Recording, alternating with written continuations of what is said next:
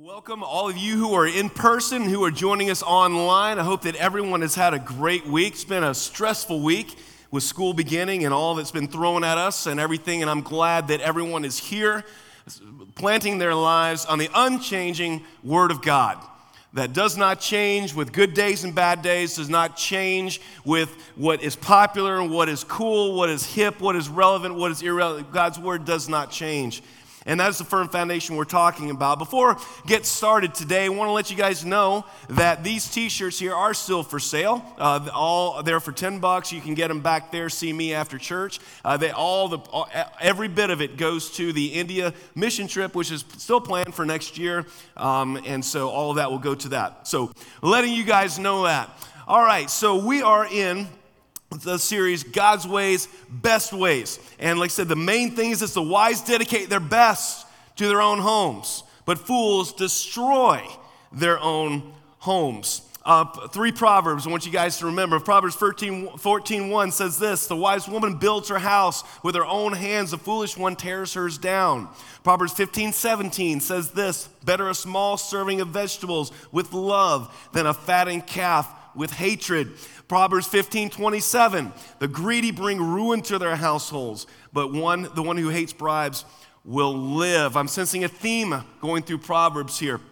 Um, two families in the state of New York were studied very carefully.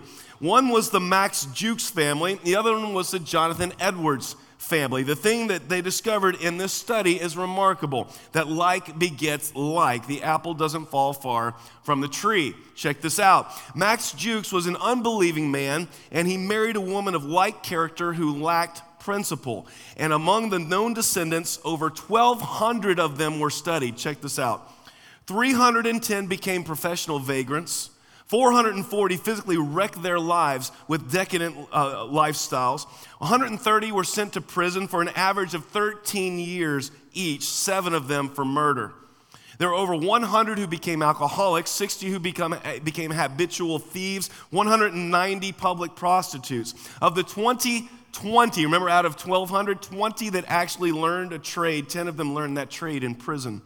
It cost the state around $1.5 million to take care of them. They made con- no contribution whatsoever to society. In about the same era, the family of Jonathan Edwards came on the scene. Jonathan Edwards, a man of God, married a woman of like character. Their family began and they became part of this study. The 300 of Edwards' descendants became pastors, missionaries, and theological professors. Over 100 became college professors. One, over 100 became attorneys. 30 of them became judges. 60 of them became physicians. Over 60 of them became authors of classics. And 14 of them became presidents of universities. There were numerous giants in American industry that emerged from this family. Three became U.S congressman, and one became the vice president of the United States. Now, it doesn't always work out because I did some research and found that that vice president of the United States that was descended from Jonathan Edwards was Aaron Burr, who shot Alexander Hamilton. Okay, it, it doesn't always work out, okay? But you get the point. It is impossible to study the book of Proverbs or even life without reading about the home. All right, the writer of Proverbs, King Solomon, who's known as the wisest person who ever lived, obviously saw the correlation between a strong home and blessing from God. Plain and simple, nothing has changed in more than 3,000 years. It's no front page news, you all, that the home you grow up in, the home you, you live, come in, at the, uh, come home to at the end of the school day or the work day has a major impact on your life. It's not front page news. Back in the 80s when I was in school, uh, I started hearing the term dysfunctional homes. We heard so much about people from dysfunctional homes. No one ever defined what a dysfunctional home was, um, but it apparently explained anything and everything. It explained failure in school, discipline problems, inability to focus and concentrate, you name it. If a person was acting up, it was said, well, they're from a dysfunctional home. Even back then, people saw the correlation between the state of the home and basically everything in the person's life, whether young or old. And it's very clear in Scripture and in life the home that you have can either be a blessing or a curse. And the wise person, the wise person, the person whose life is surrendered to Christ, will be incredibly intentional about the kind of home you are building. You may have a family. Uh, you may be single. You may be married with kids. You may be married without kids. You may be a single parent. You may be, you may be an empty nester. It doesn't matter. Every person has a home. Every person has a home. And you have a home and you're building it up or you're tearing it down. Proverbs 14, 14 1, like we said, says this A wise woman builds her house, but with her own hands the foolish one tears hers down. Now, it's interesting that Proverbs singles out the ladies here. All the guys are like, finally, we get you know, destroyed in the book of Proverbs. Finally, you know, uh, the, the, the, the, women get some of this. So, um, uh, so we're, finally, we get a break, all right? But it is, it is tailored to everyone because both men and women are, are, are either building up or tearing down their homes. So let's take a look at the first way that, that, that we tear down our homes. There are two ways we act, actively tear down our homes. One is by active destruction. Active destruction. Uh, Galatians 5 19 through 21 says this The acts of the flesh are obvious sexual immorality, impurity and debauchery, idolatry and witchcraft, hatred, discord, jealousy, fits of rage, selfish ambition uh, dissensions, faction and envy, drunkenness, orgies, and the like. I warn you, as I did before, those who live like this will not inherit the kingdom of God. We actively destroy our homes. Listen, we actively destroy our homes when we allow sin into our homes. When we allow sin to permeate and to be, uh, uh, to be in our homes. Okay? You're actively destroying your home. If you're allowing things in that the Word of God says is sin into your home, you're destroying it. It's like a termite, active destruction. For example, abuse, whether verbal, emotional, sexual, physical, or spiritual, doesn't matter. Uh, you say spiritual abuse? Yes. I've known many people who were abused by people using the word of God to control or intimidate. That's spiritual abuse, has no place in the Christian home. You're destroying your home. Any kind of abuse uh, has no place in the Christian home. And if you are being abused right now, whether it's especially physical or sexual, you need to, you need to call the police because your abuser, you're not doing your abuser any favors by allowing it to continue. All right? You need to call the police. You'll have the full support of this church. Um, and, and we in the church have no tolerance whatsoever for an abuser in the home, no matter who it is. It may be a leader, it may be a, a, a, a person that you look up to, doesn't matter. And no tolerance for any kind of abuse because that is actively destroying the home. All right? Actively destroying your home if you're constantly criticizing, undermine, uh, undermining trust, losing your temper, you're actively destroying your home. Uh, any sin in your, in your home is destroying your home. All right, we hear the word systemic a lot these days, usually um, to describe racism. But systemic means there's a system in place to get, keep the thing going. So there is such a thing as systemic sin in our families, in our homes. It's not that it's a momentary lapse of judgment. No, you have actually actively decided and been okay with sin in your home. And, you're, and you have a, a, system to encourage that. All right? So is there systemic sin in your home? For example, are you living together outside of wedlock? That's systemic sin. That's not a momentary lapse. That's a decision you made. And you're living it out in disobedience to the Word of God. Um, is there a legal activity going on in your home? I've been in homes where drugs are being grown, manufactured, sold right out of the homes. That's systemic sin. All right? That's not a momentary lapse of judgment. You have actually done this, and, you're, and, and you have a system in place to keep that going. Is there active destruction in your home going on? Maybe not. Remember, there are two ways, two ways that you destroy home active destruction. The second one is this unintentional neglect. Unintentional neglect. Proverbs 24, 30, 31. We've, we've, I, I shared this last week, but it's so, it is so important. I went past the field of a sluggard, past the vineyard of someone who has no sense. Thorns had come up everywhere. The ground was covered with weeds. Stone walls in ruins. I applied my heart to what I observed, and I learned a lesson from what I saw. Little sleep, little slumber, little folding hands to rest, and poverty come on you like a thief and scarcely like an armed man. Remember, the default mode of your home is not, uh, is, is not positive.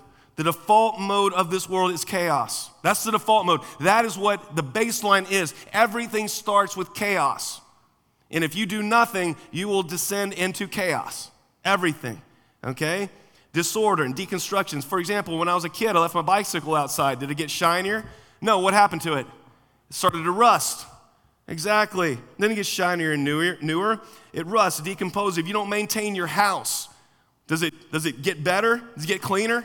The, the shingles on the roof get newer and, and shinier? No, it doesn't. The word, the wood rots, the shingles fall off, the roof starts leaking. If you neglect things, it goes to chaos in your house. All you have to do to destroy your house is nothing. The same thing, if you want to destroy your home, the people in it, your legacy, all you have to do is nothing. Because chaos and deconstruction is the default that every home is moving towards without active investment. Okay, the same is, like I said, the same is true of your home. All you have to do to tear your home down, men, women, children, nothing. Don't invest in the people there. Don't love them. Don't, don't bring joy. Don't bring discipleship into your home. Just neglect everybody, neglect everything. You will see your home fall apart like nothing doing. If you neglect the family, neglect the home, neglect what is important in favor of what is easy, that's how we destroy our homes. Remember, people, the opposite of love is not hate. The opposite of love is neglect. That's the opposite of love. You want to know how someone feels about you?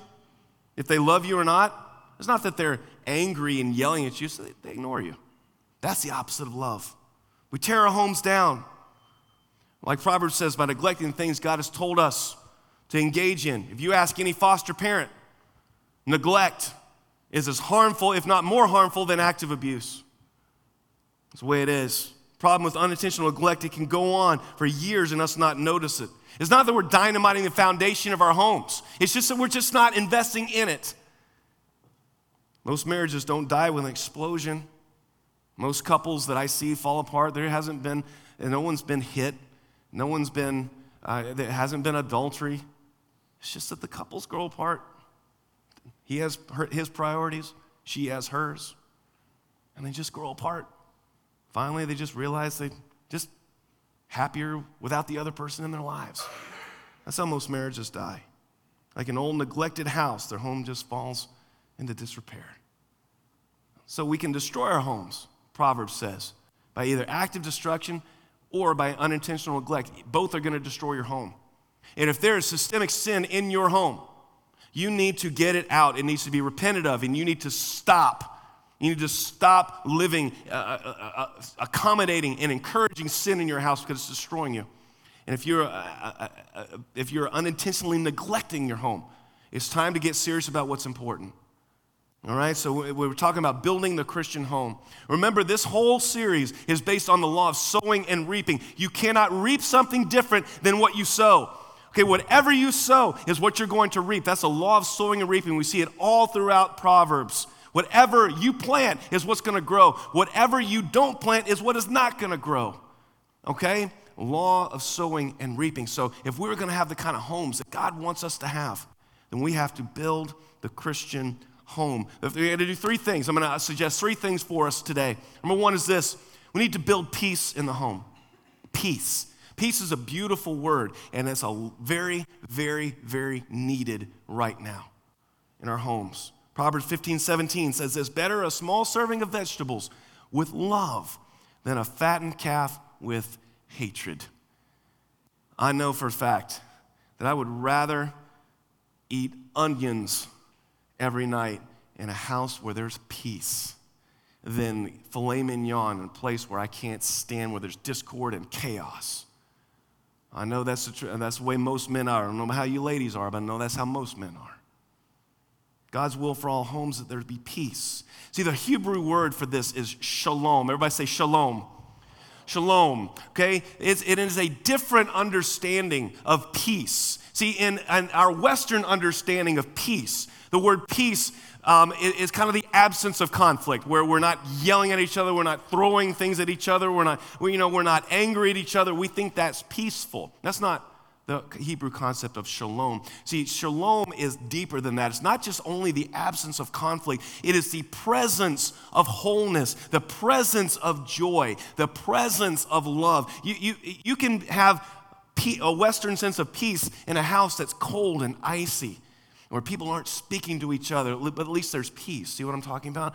But in the Hebrew concept of shalom is a peace where there is relationship, where there's love, where there's wholeness, where there, where there is mutual respect. That is the concept of shalom. And the Christian takes a, a, a big investment in building shalom in the home. Okay, before there can be peace, though, before there can be shalom, there has to be something else, and there has to, it's called trust. Before there can be peace in the home, there has to be trust in the home. More and more, I'm realizing that nothing can happen without trust. If you do not trust the people, if you are not trustworthy, there will be no peace. Everything falls apart. See, guys, trustworthy, consistent people build trust and therefore build peace. See, my experience as a husband and as a father and as a pastor, I would say this. I say most, of, many, if not most of the things that upset peace in the home boil down to finances. They do. How we spend money, how we hide the things that we do with money, how we uh, uh, go away from, uh, we do things without consulting our spouse, without buy in from the rest of our family. How we do that upsets more peace in the home than just about anything else because it destroys trust. That's one of the main reasons we teach Dave Ramsey's Financial Peace University in this church every single year. We take it seriously because so much chaos and so much uh, uh lack of peace boils down to finances. That's why I went through the certification process to be a Dave Ramsey's uh, certified financial coach. All right? That's, I take it so serious because I want peace in the homes of the people in this church, in this community. If there isn't financial peace in the home, there won't be any peace in the home. How important is it that we build peace into the home? How important is that? Right now, I'd say it's more important than ever because there's no peace anywhere else. There's no peace anywhere else. Uh, the uncertainty and stress in our world right now is unprecedented. I've been thinking about this. We can't control what goes on outside in the halls of power. President Biden is not calling me up and asking my opinion on anything, right? I have no control over that. We can't control our own homes. We can build a home that's an oasis in the midst of a sea of uncertainty and chaos and destruction and division. All right? We can't, we can't, we can't control goes on outside, but we can control what goes on in our homes. Our homes can be places of respite and, and peace and shalom, an oasis in a desert, I guess, for the people in our homes. That's what we can do. Okay? So it's so important to build peace in the home. The second thing is, is this we're building up the Christian home. We're gonna, the wise woman builds her home with her own two hands. This is it building priorities in the home. Luke 9:25 Jesus asks a stinging question to his people. It is a great question, and we have to have an answer for it. He says, What good is it for someone to gain the whole world, yet lose or forfeit their very self? Wow, that is a fantastic question. See, if we're going to build Christian homes, we have to have our priorities in order. If we're going to be blessed by God, we have to have our priorities in order. And the priorities in the Christian home, in this order, are this God, spouse, children, job. In that order, in that order alone. Okay, a home built on these priorities, in this order, will never be shaken. Never be shaken. Jesus told a parable about two houses, one built on sand and one built on rock. They looked the same, they looked identical, and while the weather was good and while times were good, they both were functional. But then the storm came. The, the parable says the streams rose up, the wind blew and beat on the houses. The one on the rock stayed firm because it had its foundation on the rock, but the one built on sand fell with a great crash. Right? Like I said, the problem is this both houses looked identical until they were tested. You can have what looks like a successful home, people. That's the scary part. You can have what looks like a successful home. You can have all the things that this world says are marks of success. You can be the envy of the neighbors. You can have the job, you can have the money, you can have the car, you can have the, the status, you can have all of those things that this world says are so important. But it's a foundation of sand. What will it look like when the day of testing comes? So, you guys, we find our priorities not in what the world says. We find our priorities in what the Word of God says. And we find our priorities not in what we say, but in how we live. If you want to know what your priorities are, look how you live. Are you building your home on these four priorities in this order? Number one, God first, meaning God first. God gets the first day of our week. He gets the first tenth of our income. He gets the first say in every decision. He gets the first part of our day. He gets the first consideration in every action. That's what it means to prioritize God. First. That's what God first means. And if God is not first, people, I have a warning, a loving warning. If God is not first, He's not there at all. He's the King of kings and Lord of lords. He will not play second fiddle. He's not first, He's not there at all. He will not allow Himself to be demeaned in that way. And we shouldn't try to demean him in that way. God first. Then our spouses, if you're married. Spouses next. That's your second priority. Yes, spouse gets priority even over the children. A couple that prioritizes their children over each other are tearing their home down. They really are. Let me say something to both uh, married people and their children. All right? Listen up. Send the kids to bed before you go to bed so that you and your spouse can have evening time together. Your children don't need, it's not that your children are evil, they just don't need to be with you all the time. You need to let them know that there are times, spouses, that your children are not welcome. This is our time. You go to bed. You do this. we're not available to you right now. And I, uh, there, are some parents that are bristling right now. How dare you say it to a child? Well, this is it. For our children, about, about, about the parents that are bristling about children being third, listen up. Here's the truth you'll be better parents to your children if they're third than if they're first or second. With God first, you will have the power of the Holy Spirit and God's relationship leading you and guiding you as a parent. And then if it, with, with your spouse second, you will be a much, you'll have a, a, a, rock solid marriage, a rock solid foundation in your home from which to parent more effectively. You will parent from a position of strength rather than the position of weakness or brokenness. Your children will be blessed if you, they are put third. God first, spouse second, children third, then your job. Work is a priority. It's very important. It's just not the first one, it's fourth. It's fourth. All right, listen, people, they'll post your job opening before they post your obituary. There are plenty of people that can do your job at work. You think you're, you think you're indispensable, but, but you're not. I'm not. I, if, I was to, uh, if I was to die, there would be another guy up here preaching the next Sunday, okay? Same is true with you. There are plenty of people that can do your job at work, but there's only one person who can do your, job with your spouse or your children, and that is you, okay? The home that's built on these priorities in this order we built up strong and firm. And when the storms arise and hard times come, you will endure to the end. God, spouse, children, job, in that order and that order alone for what the Word of God says will be a blessed home. The third thing is this we want to build honor into the home. Build honor.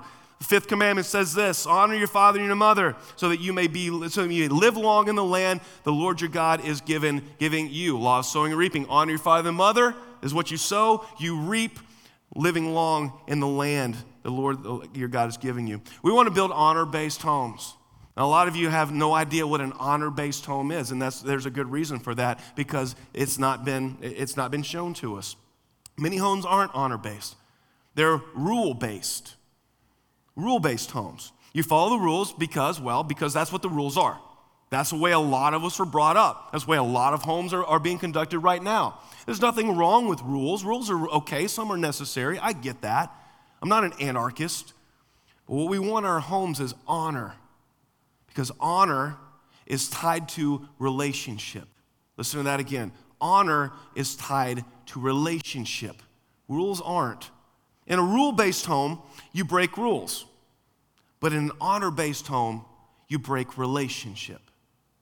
Let me say that again. In a rule based home, you break rules. But in an honor based home, you break relationship. For example, in a rule based home, the rule is don't lie. That's a good rule. That's a very good rule. God gave us that in the Ten Commandments. That's a good rule. Okay? I don't like people to lie. I don't like when people lie to me. This kind of thing. Okay? I get it. Don't lie. That's the rule. In a rule based home, if you lie, you get grounded. Or worse, there's a punishment for breaking that rule. That's in a rule based home. Okay? In an honor based home, you aren't breaking the rule, you're breaking the relationship. Okay? If you have broken the, you have broken the relationship with your parent, um, of your spouse, or your child, or your sibling. Okay? In an honor based home, the breaking of relationship is what we focus on because in punishments in an honor based home are about restoring that relationship, it's about repentance. It's about restoring that valued relationship. That's what the punishment is or the discipline is. In a rule based home, the child can lie to a parent, get grounded for a week, and then that's it. There's no restoration, there's no repentance, there's no reestablishing of that relationship because it's the rule that's important, right? But hopefully the child learns not to do that again. But what about the relationship that's been destroyed? When someone lies to me, that destroys the relationship. That's a dishonoring thing to me. That is, that is treating me terribly. Okay? That relationship is broken. And so if someone just, you know, has to pay a fine or something, what is that? We still are not restored. Okay? The sin of lying is relational. It's a breaking of trust, dishonoring of the person that you lied to. Being grounded doesn't restore that relationship that was broken, people. An honor based home, there's an emphasis on repentance, like I said, of asking forgiveness, of restoring that broken relationship. Building an honor based home is imperative. See, in an honor based home, there's little need for rules. Little need for rules. Think about it. In a functional marriage, when you're loved, do you have rules? No. No, you do what's best for that person because you love the person. You don't need to be told not to hit them or to not to lie to them, or you don't have to be told those things because you value the relationship and you won't do anything to destroy it. That's what honor is. Okay, in an honor based home, the emphasis on it is valuing the relationship, and discipline is built on restoring that relationship. See, we, we take the honor that we have for God. The reason that we don't sin isn't because we're concerned about breaking rules. Okay, that's not it. The Israelites tried that in the Old Testament, didn't work. The reason we don't sin is because we value the relationship with God with so much that every time we sin, we break that and we destroy it and we hurt the person that we love the most. And we will never do that because we love God. And that's why we don't sin. Okay, it's a valuing of the relationships, the honoring of God. And we bring that same concept into our homes. Okay, we, we move the, the same mentality honor your father and your mother. Mothers and fathers, honor your children. Siblings, honor your siblings. Value the relationship with them and realize that a sin or anything is a breaking of that. And that your actions should be repentance and restoring that relationship. That's how we have honor based homes. That's what the Christian home is. And that's what Christian parents and Christian mothers and Christian fathers and Christian husbands, Christian wives dedicate their lives to building. The reason this is so important, the reason it's so important to build up the Christian home, I've never seen a week like we just had. I don't know if you guys were thrown off kilter this week. I was.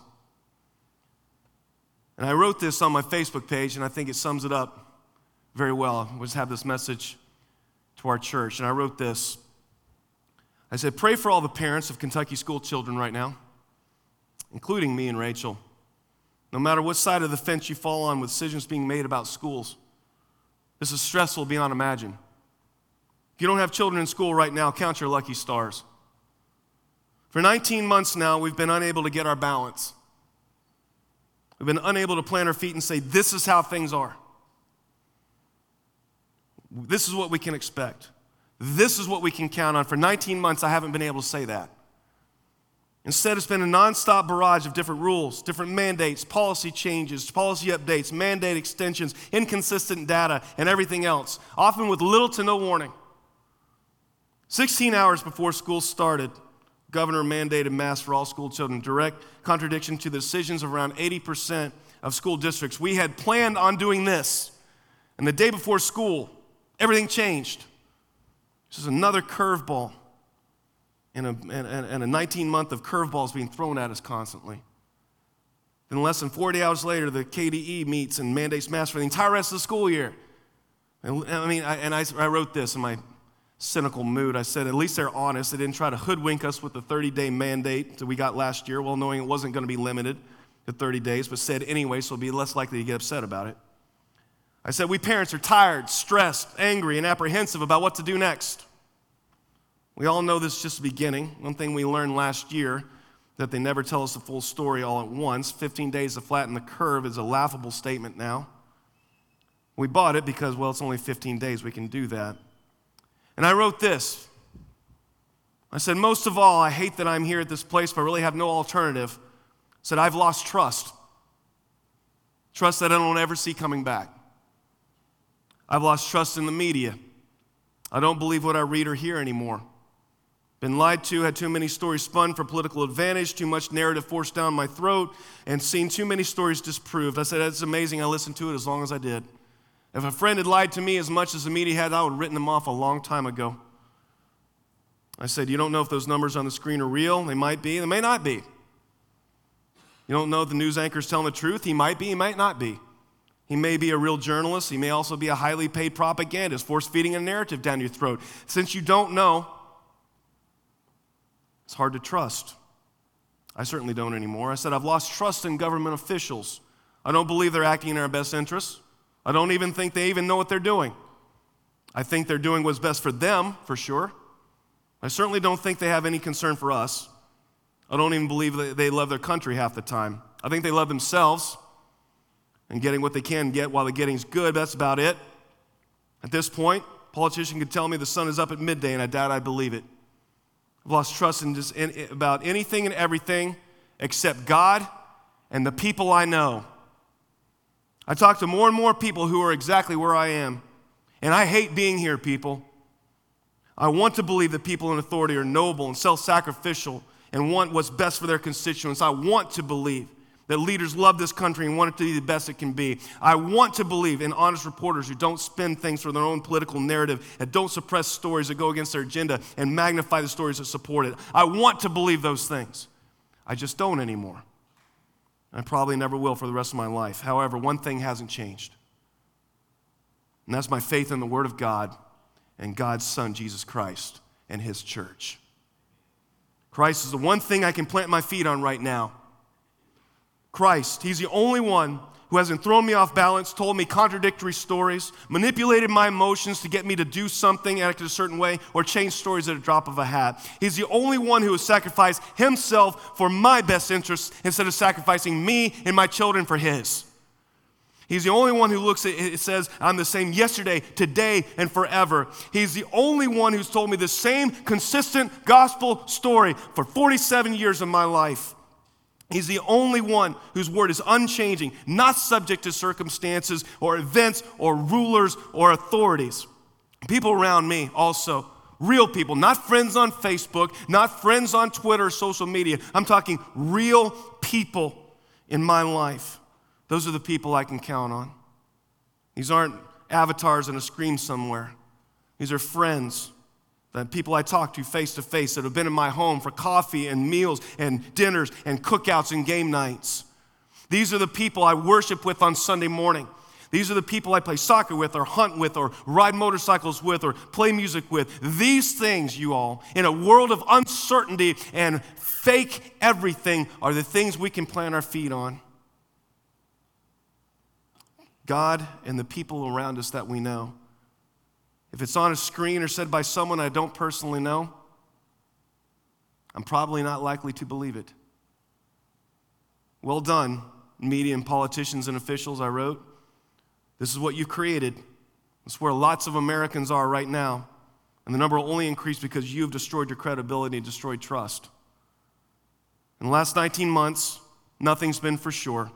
Nothing but God and His church. I think that's, where we, that's all we have, people. I'm telling you, church, that if you are like me and you feel like you've been off balance, you've not been able to plant your feet on anything and put, say, this is what I'm going to do. There's no fan. Everything is shifting. Everything is, is, is up in the air. We don't know what's coming next week or next month. If you're like me, then I am imploring you that that right there, leave it outside plant your feet, your life, your family, your future on the Word of God Himself. Plant your feet on the unchanging words of Scripture that Jesus Christ is the same yesterday, today, and forever. That the gospel story, that there's good news, bad news, and good news. Good news is God created the world. Bad news is we blew it with our sin. Good news is He redeemed it. That's the gospel story. It hasn't changed with anything, plant your life there, plant your future there. plant the peace in your heart there. And let's start start investing in the people that we know. Let's get in community groups. Let's develop strong relationships here. Let's say goodbye to social media. Let's say goodbye to all the things that's going on there. We don't even know if those people are real. We know these people are real. We know the people in our lives, people in our homes, people in our families, people in our church, people in our community. We know those are real. And let's start planting our, our, our thoughts there because we just simply, outside for 19 months, we can't get our feet under us. So that's where I am. I'm planting my feet squarely in the Word of God and the truth that Jesus Christ is the Son of God, and in you all, the people that I know, the people I can see. That's where I am because those are the only two things I can really trust that are real right now. Build your homes. Don't worry about social media and what's going on out there. Build your homes. Let's focus on our own homes. Let's focus on our own lives. Let's invest in the people in our families. Let's invest in the people that are real, the people that we can influence, the people that we can disciple. Let's make our homes stand in stark contrast to the chaos and the destruction that is going on out there and the uncertainty. Let us, uh, when our children and our spouses and our friends come into our home, let them just breathe a sigh of relief. Man, this place is awesome. Because here there's love and there's joy and there's peace and there's patience, and there's kindness, and there's goodness, and there's faithfulness, and there's gentleness, and there's self control, the fruit of the Holy Spirit in our homes. So I'm asking you to do, I'm asking the band to come on back up. When Moses, when, when, uh, when Moses was standing before the people, the Lord said, I want you to bless the nation of Israel. I want you to bless them. And when you bless them, I want you to say this The Lord bless you and keep you. The Lord make his face shine upon you. The Lord lift up his countenance upon you and give you peace. That was the blessing that God wanted Moses to speak over the Israelite family, over the Israelite home, over the nation. The Lord bless you and keep you. The Lord make his face shine upon you. The Lord lift up his countenance upon you and give you peace. Let's build our homes so they're places of peace, places of shalom in a world that is disintegrating and untrustworthy. I want to ask you to stand up and let's sing this together.